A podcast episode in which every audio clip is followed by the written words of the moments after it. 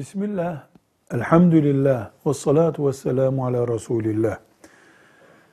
Deniyor ki sorumuzda, İstanbul'da rahatça lokantalarda, köftecilerde et yiyebilir miyiz?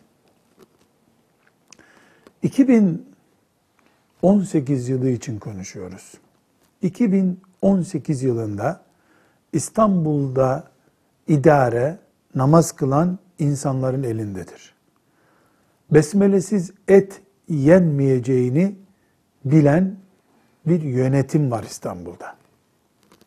Evet, biz etin kesilişinden köfte oluşuna kadarki süreci muhakkak iyi bilecek bir ciddiyet sahibiyiz ama bu olur bir şey değildir.